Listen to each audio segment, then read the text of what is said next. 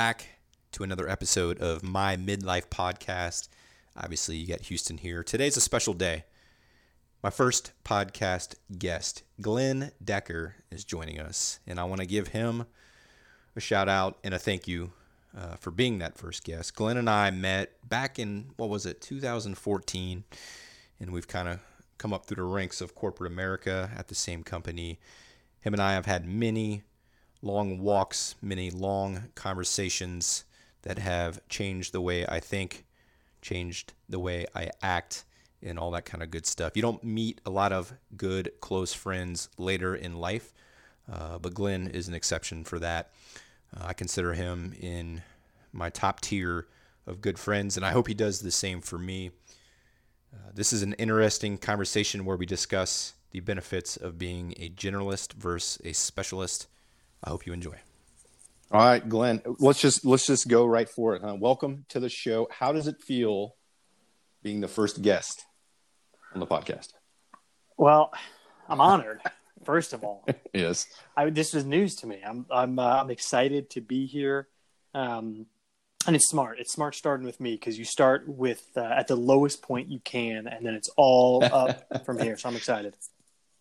Well, I was thinking the opposite. I thought maybe setting the bar too high on the first guest episode. So we'll see how this goes. um, so I, I, appreciate you joining. Uh, welcome to the show. Actually, so just to give you background, I don't know if you've listened to all my episodes yet, but basically doing like little short, quick hitters, if you will, 10, 15 minutes, something along those lines. I'm kind of winging it, to be honest with you, a little bit. I might even change the name of the show to Winging It. Who knows? We'll see how it goes. um, but uh, but I'm excited to have you. So so thanks for giving me some. Yeah. All right. So so let's jump into it. I want to talk today about, and we talk, we, Glenn, you and I have talked about this a lot over the last what five years, six years, whatever it's been at this point.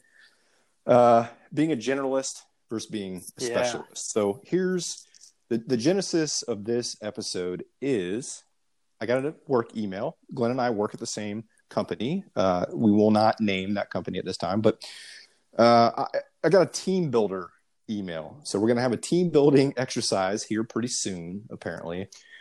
So, kind of the person who's spearheading that sent out an email and they asked everyone on the team for a topic that they know a lot about. Basically, like, what are you an expert on? Okay. And then my understanding is they're going to develop some kind of individual quiz based on that topic and then whoever scores the highest kind of wins the team builder or something along those lines. And i realized so the email this email by the way is due at the end of today get so i gotta it. get on it pretty soon. What are we doing here? Yeah um, could do it here. Yeah um, maybe i will. that could be a good idea. Uh, but but the, the basically i don't know what my topic's going to be. I don't know what i know the most about and I wanted to talk to you about that. First of all, if you had to answer that question, do you know? You don't have to say it, but do you know what your topic would be? Oh man, uh, yeah, no, that's a good one too. well, I don't know. Maybe that. I don't know if that's a sign uh, that uh-huh. uh, maybe I'm I'm humble or just useless. I can't tell. it's a fine line, yes, right? Tricky. Well, so that's that's kind of the the the goal of today uh, today's episode is so I you know this Glenn I take a lot of pride in knowing a little bit about everything. Oh, yeah. You know those an inch deep, a mile. You hear wide. those lines. Yeah, yeah, yeah, yeah. Perfect. Like that's kind of what I pride myself on. But now when I get an email like this, I feel a little embarrassed, right? So I'm so right now this this podcast is called my midlife podcast, right? So I'm going through all these different uh, touch yeah, points and emotions and feelings at this point in my life. And when I got this email, it kind of hit me like, man, I don't, at this point in life, maybe I should know, I should be an expert at one thing. Hmm. So it's kind of making me rethink uh, my pride about being a generalist. So I just want to get your thoughts on it. Do you consider yourself generalist and what do you think are the advantages of being that over a specialist? Oh yeah, I mean, I'm I'm definitely more of a generalist. I don't know that I have the attention span to become a specialist in anything. Which I'll start by saying, what does mm-hmm. that even mean to be a specialist? And I mean, yeah. isn't the recent kind of belief that to become an expert you have to have ten thousand hours in something? I, I mean, yeah, that, I, yeah, that's a common thought. I think. So, how many right people now, yeah. really have ten thousand hours in anything? Because, and I think that's the broader question. Like, is anybody? or- I think people think they're experts in things they're not really experts in. Mhm. First off, Right. Maybe just more expert than most of the rest of us. yeah, it's a, yeah. Do you do you know more relatively than others? Now, there are things as experts. Just you and I, and probably most people in corporate America, aren't necessarily them. Although, again, it may be like, Yeah. you know, being um, the most relative expert, having the most relative expertise. Mm. But I think it, I think the advantage of being a generalist, or one advantage of being a generalist, is if you accept that and are comfortable with that, it's a willingness to go learn what you need to learn for the work Mm. you're doing.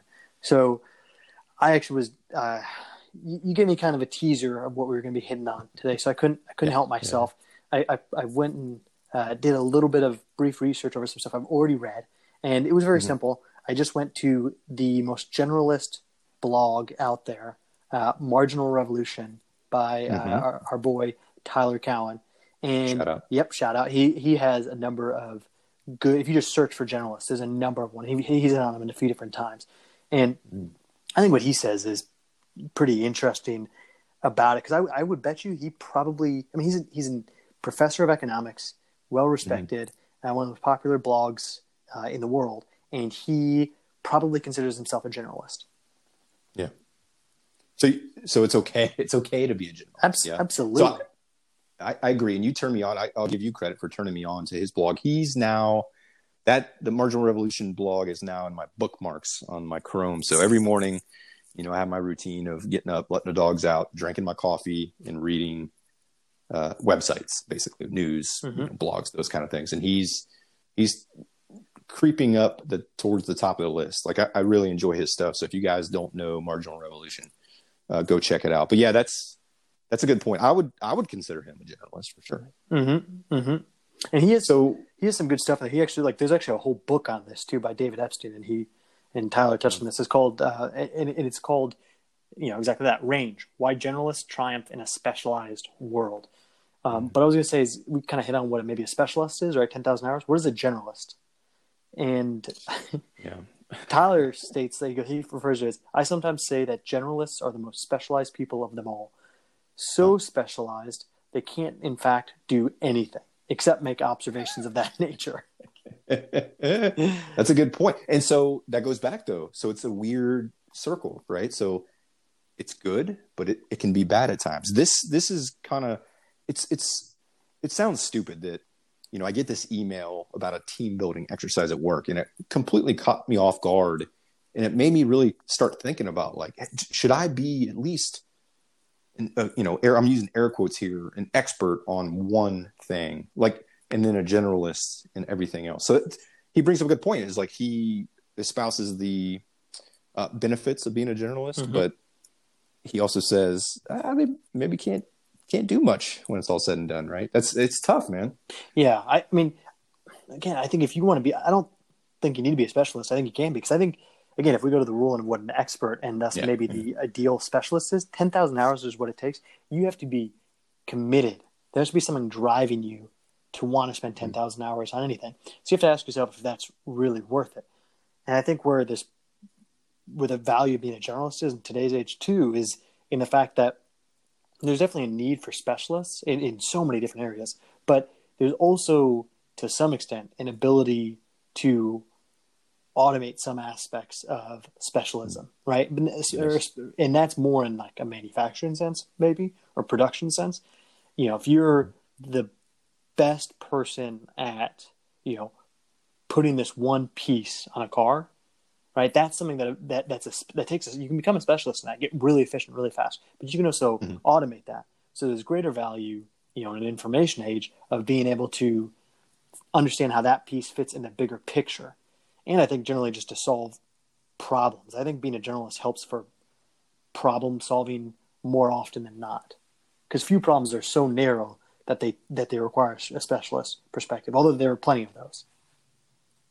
Yeah, I think a lot of the problems, at least that you know I or probably we experience in kind of the corporate lifestyle, is uh, I, I don't like to use these kind of cliche terms, but the cross-functional aspects of it is how to uh, go across different teams and be able to speak a little bit of the language on the different teams. Mhm. Uh, those are the biggest problems I run into. So that I, I think that goes back to you know the benefits of, of being a generalist. So Yeah. that's a good point. Yeah, and that, there, I think there's also like thresholds. This is the weird thing too, because I think you can argue that generalization is critical to innovation as well. Mhm. But and, and the reason I say that is there's a book I think Smart Thinking, and you can find the story elsewhere too that talks about how Dyson came up with the Dyson vacuum or, or, or you know s- structure, and Yeah, yeah. it was through I think working in a sawmill that he was inspired to come up with the idea. And so it was his experience touching on a lot of different topics and understanding how to put it together that led to that. I think there's a lot of innovations like that. The only nuance I'll say there is I think it almost seems like you have to have a certain level of specialization with also an ability to have a general knowledge and more importantly, a Right. general interest in things broader than yourself to kind of get there. I mean, heck, look at Elon, you know, Musk, one of the most, I don't know, for better, for worse, or accurate, or inaccurate, touted innovators. the dude touches on everything he can. Yeah. By the way, congrats to Elon. Uh, I think he just had a baby boy this morning or late last night. So Is that why he's selling all his possessions? That's like his new thing.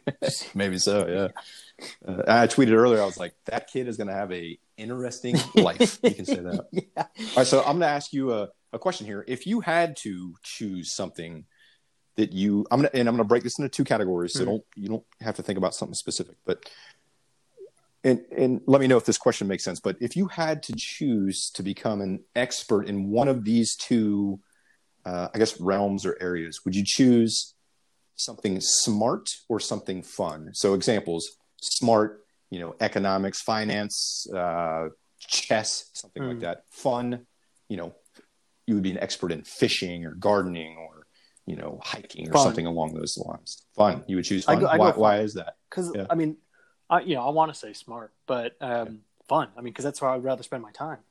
Yeah. Do you see like a I because it seems like there's a rise of people. At least maybe maybe I'm in my own bubble, but for example, I've talked about uh, like MeatEater podcast. Love it. I think it might be the best podcast in the world, uh, but it's it's for a niche audience. Yeah. You know, these guys are into hunting, fishing, the outdoors. Very very smart guys, funny. Like it, it, it's a great great podcast, but they're focused more on the fun. So they might not get the kind of credit that they may deserve for being smart in a fun area, right? Mm. But but to me, it's like those guys are having more fun. Again, to use the the, the term fun, uh, they're having more fun on their podcast than you know someone who's doing you know in economics or a finance or, or a chess Well, you know, or what have you. to be fair, a number. I mean, that's people in chess and, and economics, or a number of those people who are in that may consider what they do quite fun. Yeah. So I, I don't want to take anything away That's true. from that, but for me, if I were to like, yeah, become an expert in something, regardless of, I would want it to be something fun, something I enjoy. I mean, something that is, I, I think it's easier to spread that way, and I think that's the word niche is super interesting too, and uh, Mm. distinguishing, you know, what's the difference between being niche and being a specialist. Yeah. That's a good point too, and I've actually kind of fought with that on developing this podcast. So I'm just getting started, got a couple episodes in. Uh, should I go niche or should I go just broad and talk about whatever I want? Right. So it's a it's like an eternal question, right? And and you and I, I, I led with this, I think, but you and I have talked about this a thousand times at, in our you know five year friendship or whatever it is. Uh, there's no right answer, but I think you just got to go with what you're interested in. And what I'm interested in is just a little bit of everything. So why not go for that? Yeah, I think it'll serve you well. And I think that's uh, again, y- you want to spend ten thousand hours on a couple of things to become an expert. Or do you Yeah. want to spend ten thousand hours on a bunch of stuff? Yeah. And I guess maybe that's Good that, that, that's that's the way to ask yourself. Where do you want to spend your next ten thousand hours? And I'll just tell you right a- now, based on my good. personality, it's not going to be in one thing. I No, I can't. I'm just not built that way. So if you had, so if you had to answer this email for me, uh, what what do you think? It, and, and and it can be something simple. I think I got a couple. I got you. Here you go. Uh, things down. Okay, go ahead. Here you ahead. go. Shoot. Here, here's what I would say. Um, here's how you find. Here's how you become a specialist. Find Mhm. the most random, narrow niche that somebody else. Here's how you find your specialist as a generalist. You find Okay. a very narrow, random niche to focus on, and for your audience and your group, here's what I will tell you should go. You should be an expert home mini golf player. that should be what it is. I'm working towards it. Yeah, so I'll I'll share this on uh, Twitter again at Bump Bailey. But yeah, there's a cool uh, cool story come out today, I guess, about some of our home mini golf escapades. Griff, shout out because he's a Griff Bailey cover model now. That's right. Tampa Front Bay page. newspaper there. Yeah, front page. So, do you think?